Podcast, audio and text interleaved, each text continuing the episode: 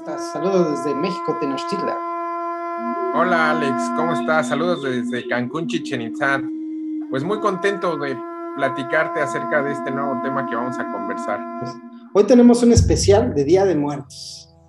Es una fecha muy importante, ¿no? Para la cultura mexicana. ¿Cómo ves?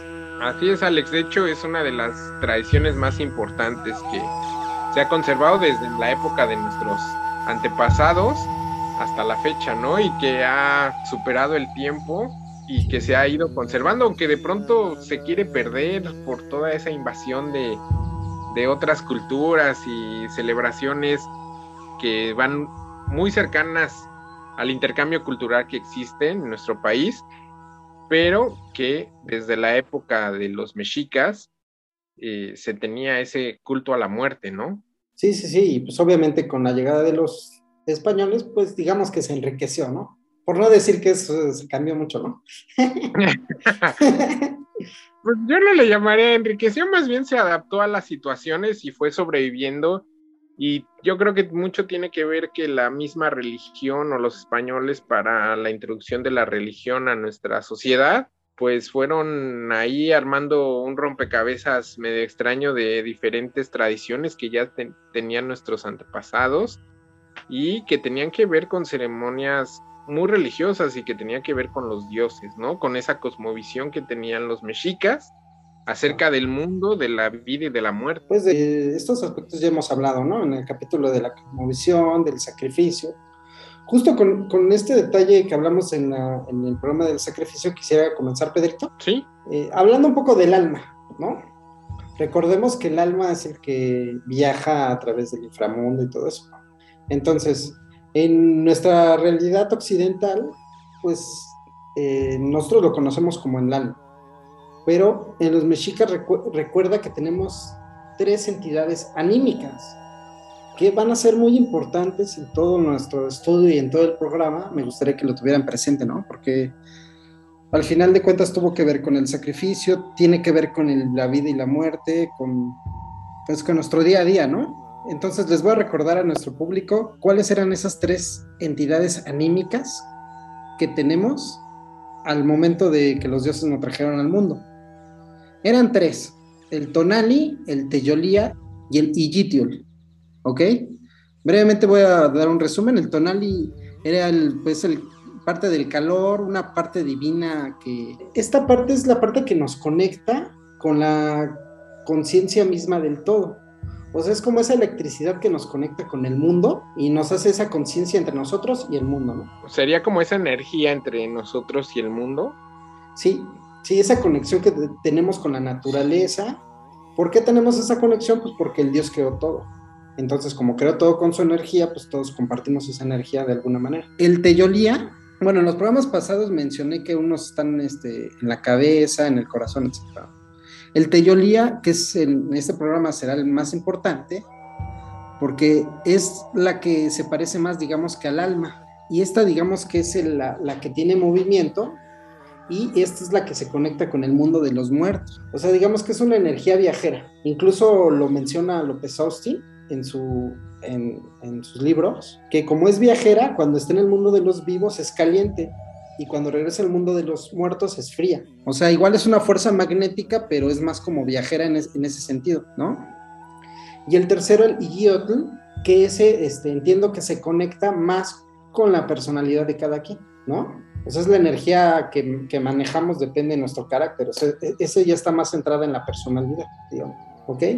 Entonces, eh, en este, en este mundo mítico, el de Yolía era la esencia que una vez que se presentaba la muerte, y pasado algún tiempo iba al lugar que le estaba destinado conforme a la forma de, muerte. Y aunque el Teyolía del muerto iría al Mictlán, lo que de ninguna manera implica la desintegración de esta entidad, una de las tres entidades anímicas de los seres humanos, el Teyolía estaba relacionada con el corazón. Por esta razón, cuando una persona moría, se le ataba como bulto mortuorio y se le colocaba en la boca una piedra verde o una de obsidiana, que representaba el corazón. Después se le cremaba y guardaba sus cenizas en una urna, ¿no? Digamos que este era un poco el proceso. Eh, entonces, si es Pedrito, uno se moría y ¿qué pasaba? pues se trasladaba al lugar de los muertos, al famosísimo Mictlán, ¿no? Bueno, más bien como que había cuatro posibilidades, ¿no? Entonces te digo, Pedro, entonces cuando un mexica moría, el, el mexica muerto podía tener cuatro destinos, ¿ok? Eh, el primero es el Tlalocan, o le llamaban el paraíso de Tlaloc, que ahí llegaban las personas que morían eh, ahogados o a causa de algún tipo de lluvia o de rayos. Obviamente eran muy pocas las personas que llegaban ahí, pero eh, lo definían como una especie de paraíso, con, con plantas, animales. El otro lugar donde podían llegar era al Omeyocan, que es el paraíso del, del sol que lo preside Huitzilopochtli. Recuerda que en el programa de, sacrificios y todo eso, las personas muertas en combate se iban a, a, esa otra especie de paraíso, pero estaba más conectado con Huitzilopochtli, con el sol. Si te acuerdas que también las, las madres muertas en su primer parto eran consideradas guerreras, por lo cual también iban al, Omeyocan. ¿De acuerdo? Ajá. Y el tercer lugar es el que vamos a hablar hoy, Pedrito, nuestro programa, que sería el Mictlán, donde iban casi todos, destinados a quienes morían de muerte natural. Y el, último lugar, el Chichihuacuauco, que este lugar eran los niños muertos antes de su consagración. Es decir, antes de nacer, llegaban a este lugar del cosmos, Pedrito, donde había un gran árbol donde en sus hojas eran como especie de, de senos que les daban de comer a esos niños en lo que volvían a tener otra oportunidad de nacer. Es que había niños que no, no morían porque no nacían o eran los no nacidos. Exactamente. Y entonces iban a un árbol donde eran alimentados para regresar a la vida, pero no están muertos, más bien son no nacidos para ellos. O sea, estaban los que mueren ahogados, como tú bien lo mencionas, incluso los guerreros tenían otro tipo de, de morada, no llegaban tampoco al Mictlán. Sí, no, exactamente, se iban directo a otro lado, exactamente. Y entonces, este, pues la mayoría pues iban al Mictlán. Y bueno, lo que nos atañe en, este programa es el Mictlán, ¿no? Que es el...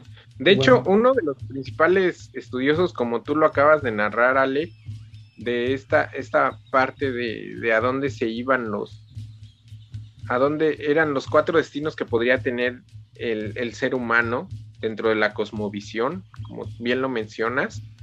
Eh, Eduardo Matos eh, Moctezuma ah, hizo un libro que se llama La muerte en los mexicas, justamente donde se habla mucho de esta cosmovisión y regresamos a ese punto de cómo veían la vida y la muerte, ¿no? Dentro de esta investigación que hace eh, Eduardo Matos en su libro, también relaciona un poco la parte de las culturas, la muerte en otras culturas, ¿no? Y que es increíble toda la relación que existe hacia la muerte, que, que no, no era vista como un castigo, sino que era visto como un trayecto, ¿no? Sí, como un camino en el universo, ¿no? Efectivamente, como, como esa, eh, vamos a llamarlo, eh, trascendencia, ¿no? Del ser humano, del cuerpo hacia una alma, hacia un lugar donde descansaría y sería recibido por los dioses, ¿no? Sí, justo por, eso mencionaba lo de las almas, ¿no? Como iban justo deambulando por estos ciclos, ¿no? Efectivamente, pero lo interesante dentro, dentro de todas las cosmovisiones que, que, se ven es de que, y que platicamos también eso en el capítulo de cosmovisión, como diferentes culturas, tanto occidentales como, como orientales, tenían esa, esa visión de, de, que había diferentes puntos de trascendencia entre la vida y la muerte, ¿no? Y cómo hay un proceso o un camino que sigue el, ser humano después de, la muerte, ¿no? Ellos no hablaban justamente, como lo hemos mencionado muchas veces, de esa parte de que el, el cielo o el infierno, ¿no? Sino que era una, un camino hacia dejar tu cuerpo carnal y transformar tu alma a un lugar de descanso eterno, porque ellos lo veían así. ¿No? Y no solo la cultura mexica, sino también los mayas, los egipcios. Exactamente, incluso me da la impresión de que no es el final, sino el principio. Así es, de los, del siguiente, ¿no? Del, siguiente, camino. Ah. Sí, porque al llegar al Mictlán, pues dejas tus cenizas y huesos. Moctezuma hace esa analogía con las plantas, ¿no? De que se secan y vuelven a su ciclo, ¿no? Ellos mismos. Es eso. Así es. De hecho, regresas y como lo platicamos eh, en el capítulo de, los dioses, o sea, regresas a la tierra, ¿no? La tierra que te genera o te da, pues vuelves a regresar a ella, ¿no?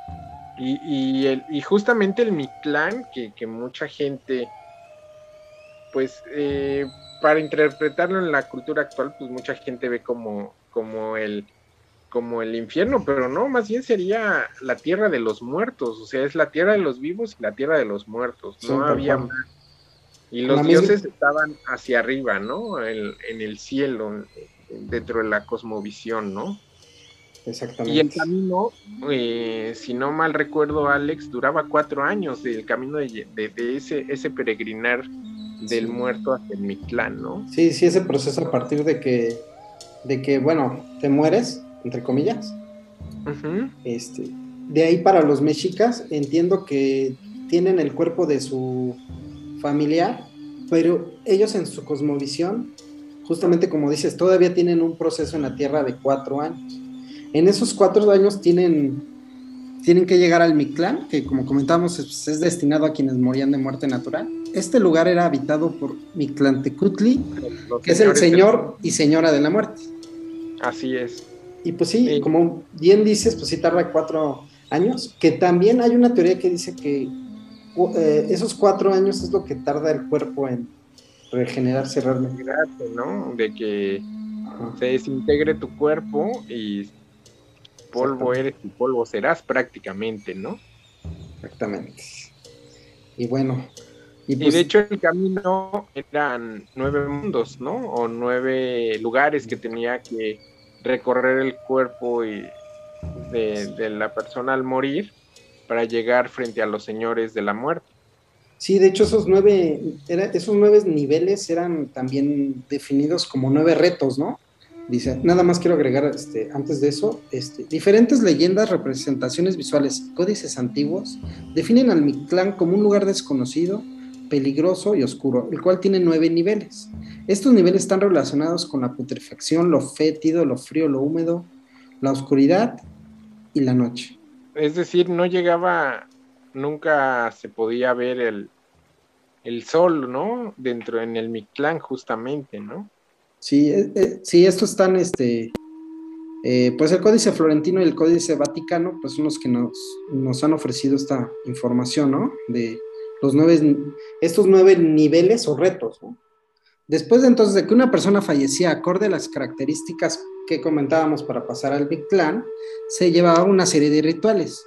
Uno de ellos consistía en un discurso de suma importancia de la cual posteriormente el difunto despertaría a la orilla de un río, la cual sería la primera prueba o primer nivel a superar para poder llegar al Mictral y obtener el descanso eterno. Los nueve niveles eran ordenados verticalmente y descendiente.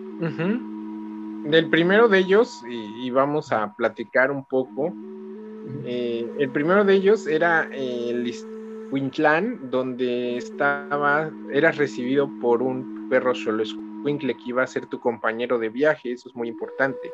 En Xoloscuincle también dentro de esta cosmovisión era el compañero de eh, los muertos al llegar a Mictlán y era el que te iba a ayudar a cruzar el río, un primer río que se describe dentro de esos nueve mundos o nueve lugares, vamos a llamarle así, o y retos. Que en eh, o retos, y que en una decía que te podías encontrar un Xolescuincle blanco o un Xolescuincle negro. Ah, Pero el que te podía ayudar era como el pinto, que es como el color habitual de los Xolescuincles, como gris, con manchas blancas. El blanco no te ayudaría porque él no quería teñirse de, la, de la suciedad que había en el río, decían. Entonces, eh, si no encontrabas el adecuado, no podías cruzar hasta que encontraras a tu compañero ideal. Es decir, el Xolescuincle te escogía a ti para seguir el camino, no tú a él. Y el negro no quería subirte, si no podía subirte porque él ya había cruzado, era alguien que había acompañado a, a otra persona, pero no avanzó más de ahí y se desanimaba para acompañar a otra nueva persona.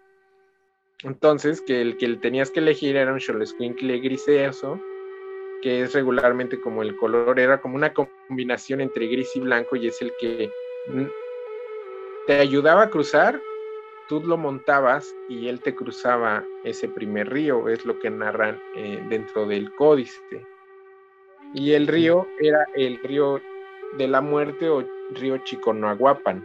Era como el primer reto, cruzar ese río.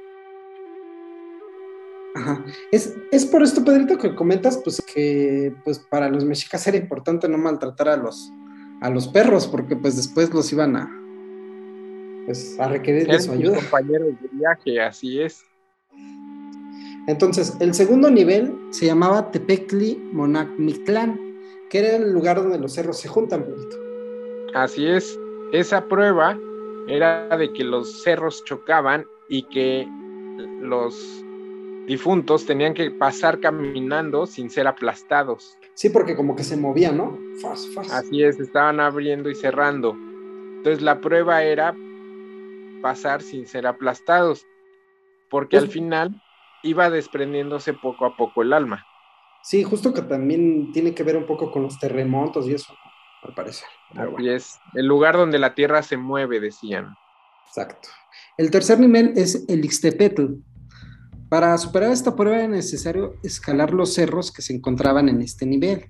Si de por sí escalar no es una tarea sencilla, se complicaba aún más ya que dichos cerros estaban repletos de rocas afiladas, Pedrito, que iban desgarrando la piel de los fallecidos cuando estos intentaban subir a los cerros. ¿no? Se habla de que eran eh, puntas de obsidiana las montañas y que conforme iban escalando iban desgarrando la piel del, fallecido y era como si iba separando el cuerpo de su alma, pero era otro de los sacrificios que ellos tenían que seguir para llegar al descanso eterno. Sí. Y así llegaríamos al cuarto nivel, Itze Heyakan, el lugar del viento de obsidiana. Si lograban cruzar al tercer nivel, entonces llegaban a un sitio que se describe como desolado, con hielo y piedras abruptas. Este lugar era una sierra que tenía también puntas afiladas eh, y uno se toparía con ocho senderos poco elevados entre montañas y un collado donde la nieve nunca dejaba de caer. Es decir, se congelaba, ¿no? Se hablaba de eso, de que eran como los como las puntas de las montañas que están rodeadas de nieve, pero al final pues no, no llevaban nada. Imagínate después de haber cruzado un río, eh, pasar las montañas y después de escalar con las rasgaduras en el cuerpo y la temperatura extrema, aparte de que hablaba del viento que era como cuando estás en la montaña hasta arriba, ¿no? Que dicen que el viento es muy helado y muy fuerte, ¿no? Y hablaban de que justamente esa fuerza de esos vientos también iba desprendiendo la carne del, del cuerpo. Y ese era como el sacrificio que iban teniendo los, los difuntos al llegar a ese punto. Ok, después llegábamos al quinto nivel, o llamado Paniekatakoyan, que es el lugar donde la gente vuela y se voltea como banderas. ¿no? Al llegar a la última colina de Itzeheyakan, te encontrabas con este sitio donde la gravedad se perdía y a causa de los devastadores vientos que arrastraban todo en su camino, eh, pues te iban llevando y te, te liberaban. También ya perdías. Era como caer era como una caída al vacío, ¿no? Exactamente. Yo la imagino así como la describen todos los códices o todas las lecturas de esta investigación de Eduardo Matos. Era como si te aventaras de un lugar muy alto y no tuvieras un fin a donde caía y el viento te va llevando.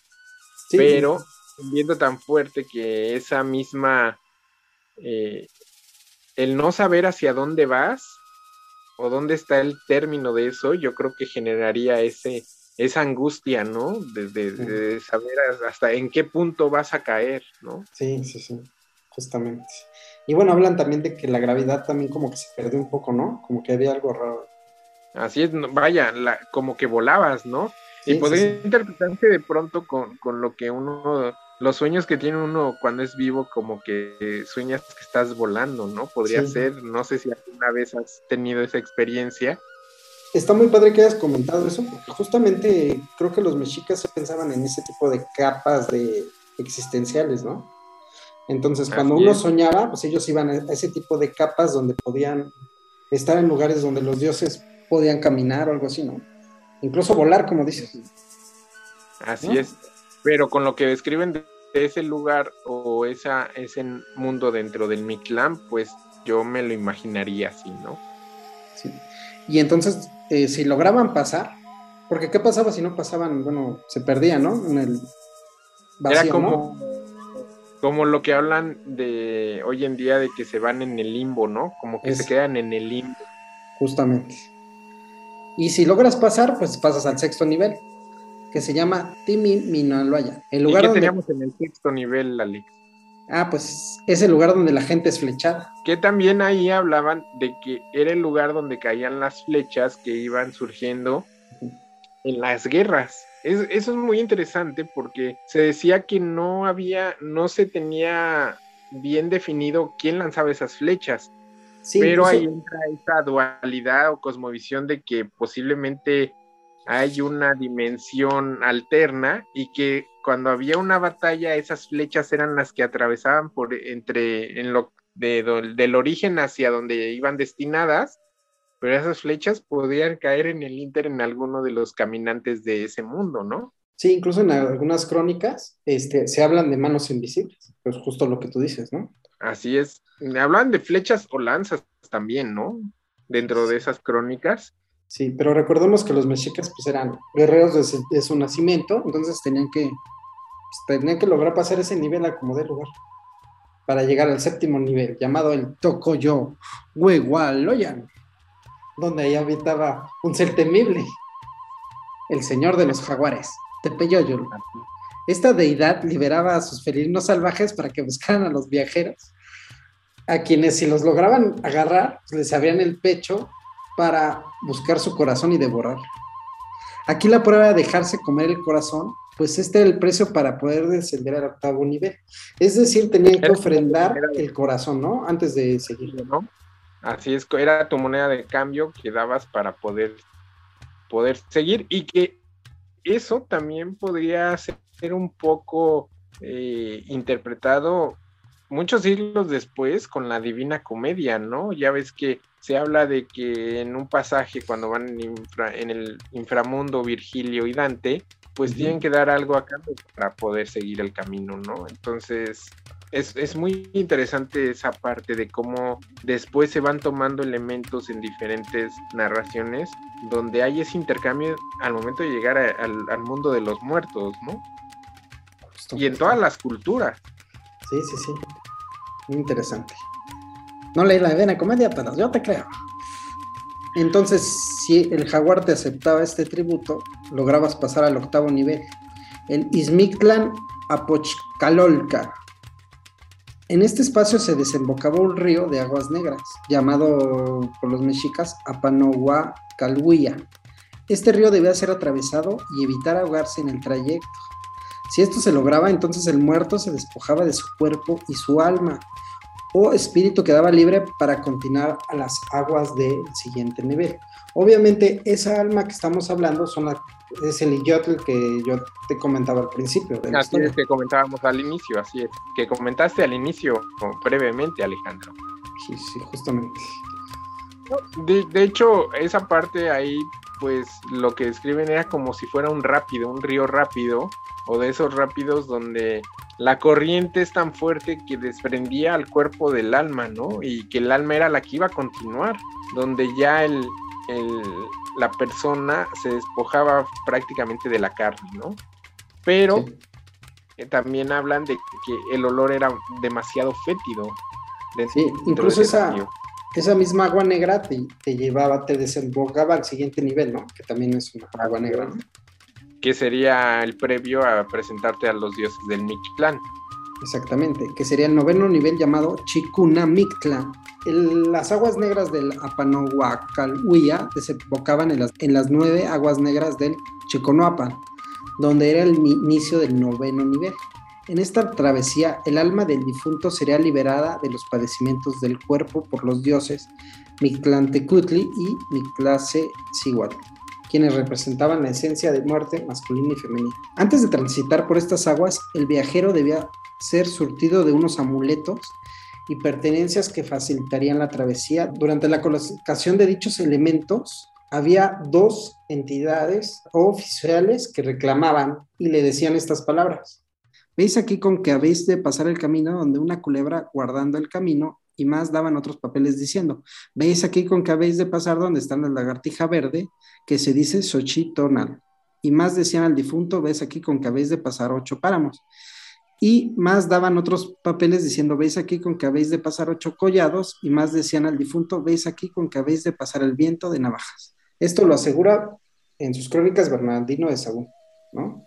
De hecho, por eso dentro de todas las excavaciones que han realizado, pues es la explicación de por qué se, se encuentran tantos elementos en una tumba, ¿no? O tantos elementos al descubrir eh, eh, estas eh, tumbas o estos lugares donde eran enterrados, por qué tenían vasijas o piedras preciosas que podrían haber sido esos, esa manera de intercambio para sobrevivir dentro de, o incluso la misma ofrenda que presentarían ante los señores del Mictlán, ¿no? Sí, justamente. Y bueno, al finalizar las nueve largas pruebas para llegar al Mictlán, el fallecido debía entregar a Mictlán Tecutli los tributos que se le habían entregado antes de despertar a la orilla del río. así, es, al momento de despertar, eh, tenía en su entorno con lo que había sido enterrado, ¿no? Para poder llegar ante ellos y ofrendar y ser nuevamente regresando a ese punto de la moneda de cambio, ¿no? Para que te era como tu pase de entrada. Justamente. Y nunca hablan de lo que hiciste o no en la vida, sino más bien con qué te enterraban y qué llevabas, ¿no? Pues sí, Pedrito, así entonces finaliza el andar de, de estos muertos y es donde vuelve a entrar el Iyotl, porque el Iyotl cuando llega al último nivel, eh, pues por fin logra tener acceso al Mictlán. Y según las crónicas, ahí se quedaría.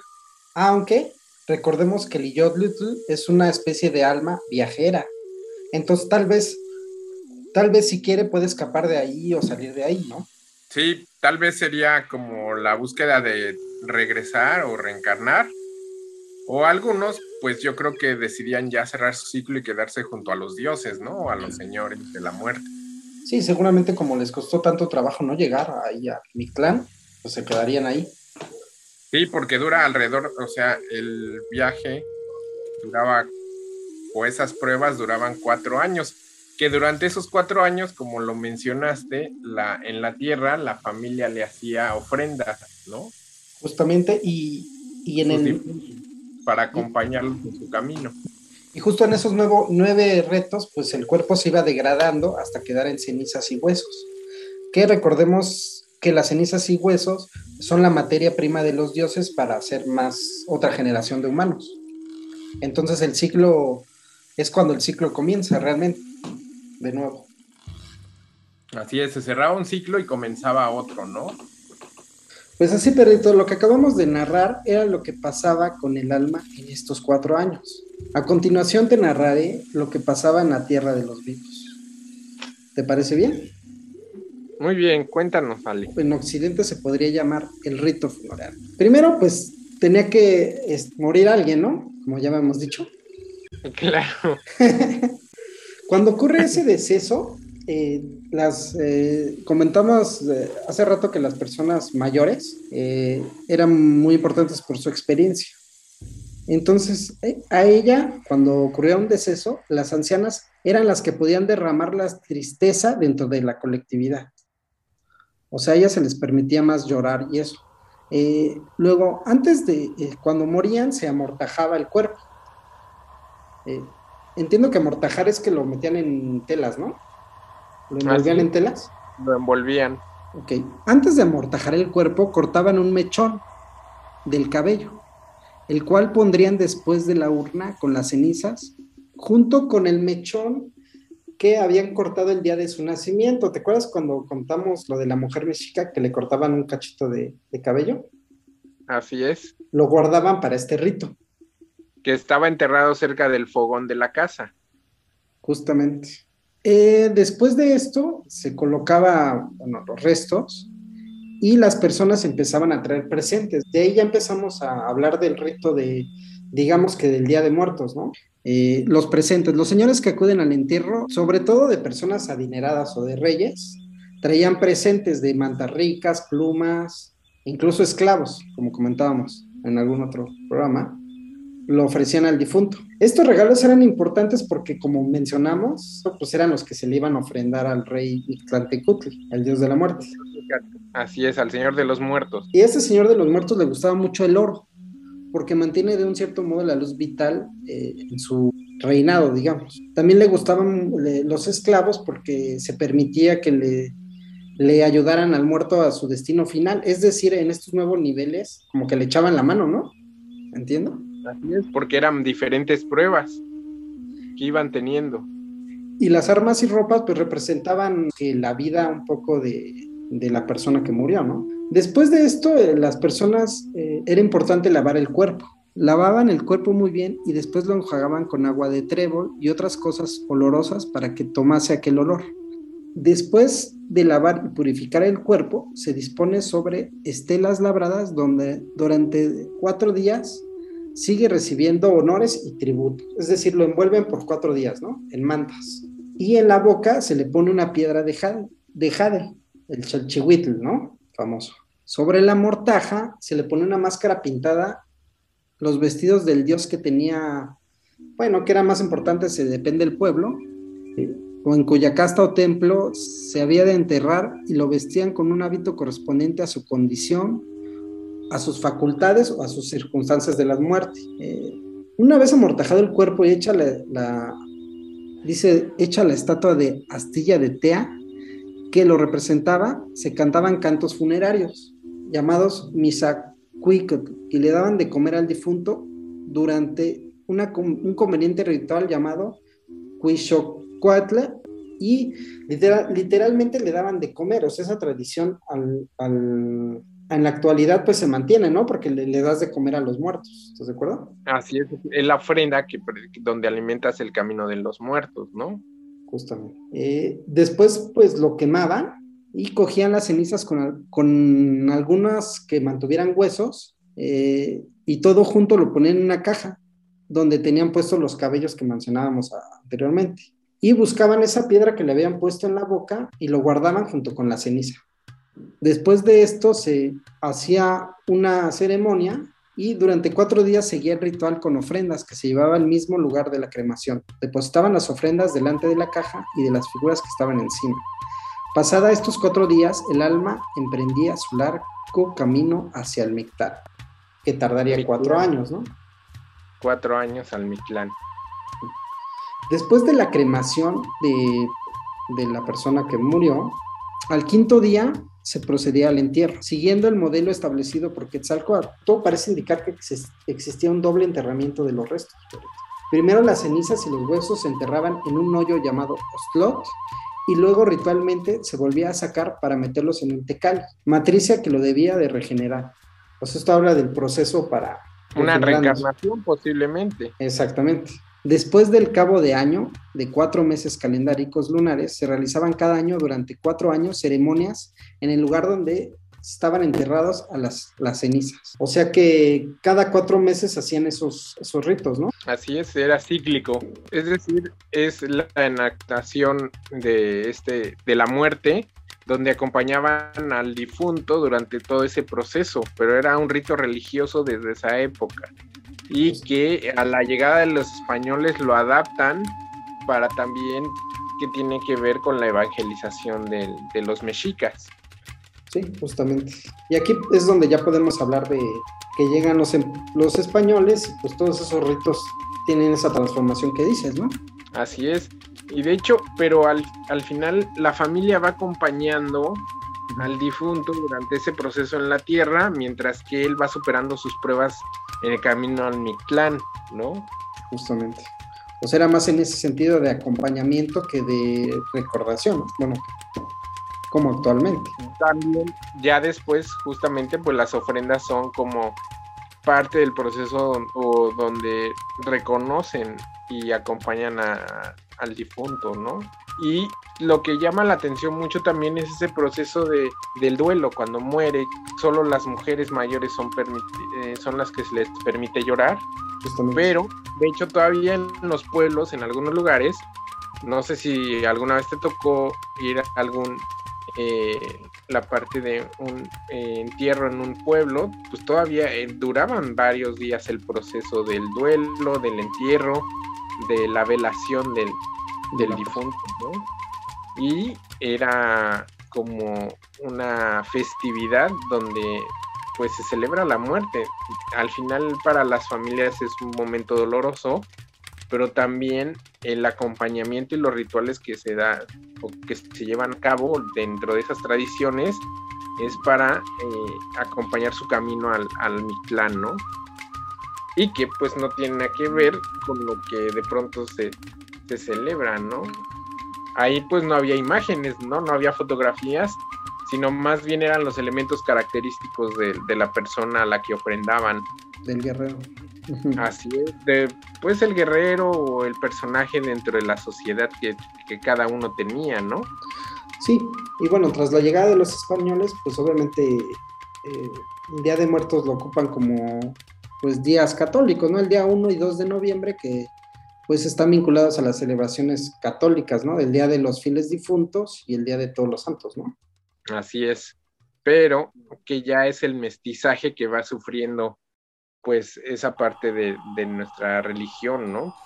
Pero se van conservando esas tradiciones y costumbres que tenían los mexicas y que los evangelizadores adaptan para relacionarlos con la, muerte, ¿no? Que al final a la muerte dentro del mestizaje ya se empieza a ver como un castigo, ¿no? Es decir, si no haces bien las cosas en la vida, pues... Va a ser al cielo, o al infierno. Es un castigo o un premio. Y aquí como vemos, sino tú tenías que seguir unas pruebas todavía después de la muerte para llegar al descanso eterno, ¿no? ¿Y? Pues es que justo hay un debate, o sea, la mayoría de los arqueólogos dicen que pues ya es otra cosa. Pero pues sí tiene que ver en esa cuestión de los tributos, ¿no? De, pues en cierta forma. la ofrenda, pues más bien las ofrendas, ¿no? Las ofrendas. El camino, el acompañamiento, por ejemplo, el copal que se pone todavía dentro de las ofrendas, pues es ese aroma que describes tú. Y el incienso también, ¿no? También, por ejemplo, la, la, flor esa como el cempasúchil, la simbología. dice, para los pobladores del México antiguo, la flor del cempasúchil representaba el sol. Por eso lo utilizaban para crear senderos, guiar a sus seres queridos en los altares. El cempasúchil era tan importante para los mexicas que existían varios mitos y leyendas alrededor de esta flor. Entonces el cempasúchil sí es característico de los mexicas porque este, esta flor ha tenido un carácter ceremonial durante cientos de, años en los mexicas. Eh, es de los pocos elementos que continuaron, de hecho.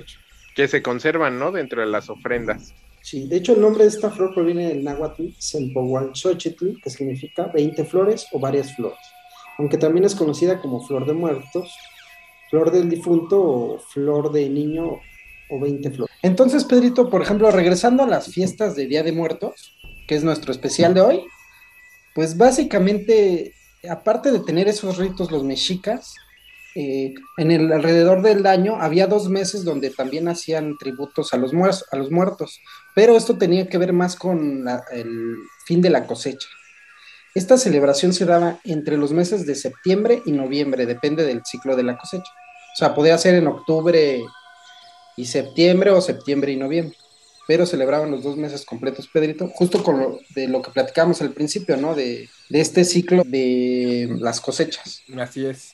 Y bueno, esto fue hasta la llegada de los españoles, ¿no? Que pues con la llegada de los españoles el Día de Muertos no desapareció por completo, como otras fiestas religiosas mexicanas. Los evangelizadores descubrieron que había una coincidencia de fechas entre la celebración prehispánica de los muertos con el Día de Todos los Santos, dedicados a la memoria de pues de estos santos que murieron por Cristo, ¿no? Así es. Y pues ahí, ahí ya empieza la celebración, digamos que actual, ¿no?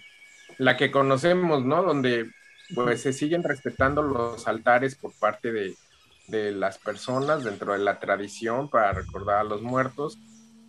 Se siguen utilizando símbolos que se ocupaban desde la época prehispánica, actualmente, como la flor de cempasúchil, eh, en algunos lugares el copal, todavía el incienso, eh, es muy significativo dentro de las ofrendas, ¿no? Justamente. Y, bueno, relacionado con la religión y el mestizaje al después en la colonia, lo que se empieza a ocupar son las veladoras para guiar el camino, pero realmente para nuestros ancestros, la flor de cempasúchil cumplía esa función de dar luz y guía por medio del olor y, el color, ¿no? Justo.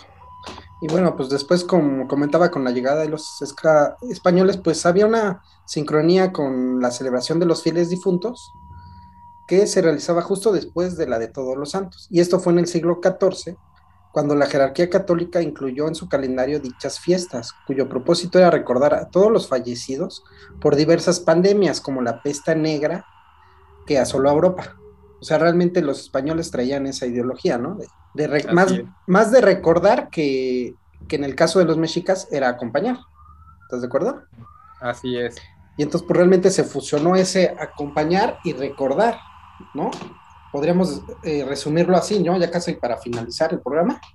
Sí, es correcto. Eh, se combinan las dos tradiciones y tanto se recuerda hoy en día a nuestros muertos como es el, el acompañamiento de, ellos de igual manera a, su regreso a la tierra de los muertos, ¿no? Sí, justo. Y bueno, pues las costumbres prehispánicas de incinerar a los muertos o enterrarlos en el hogar fueron eliminadas y los cadáveres empezaron a depositarse en las iglesias. Los ricos dentro de las iglesias y los pobres afuera de las iglesias. y se atrio. Del atrio, justamente. Y pues se adoptaron costumbres españolas como el consumir postres con forma de huesos, que derivaron del popular hoy pan de muerto y calaveritas de azúcar, que pues realmente eso ya es sonda de los españoles, ¿no? Así es, ya es parte de, del mestizaje, ¿no? Sí, también comenzó la costumbre de poner un altar con veladoras o cirios. De esta forma los familiares rezaban por el alma de los difuntos para que llegaran al cielo. De igual manera se hizo tradicional la visita a los cementerios, los, los cuales fueron creados hasta finales del siglo XVIII y en la actualidad. Eh, realmente estos fueron creados como una forma de prevenir enfermedades y generalmente los panteones los construían por eso afuera de las ciudades. Y así es, Pedrito.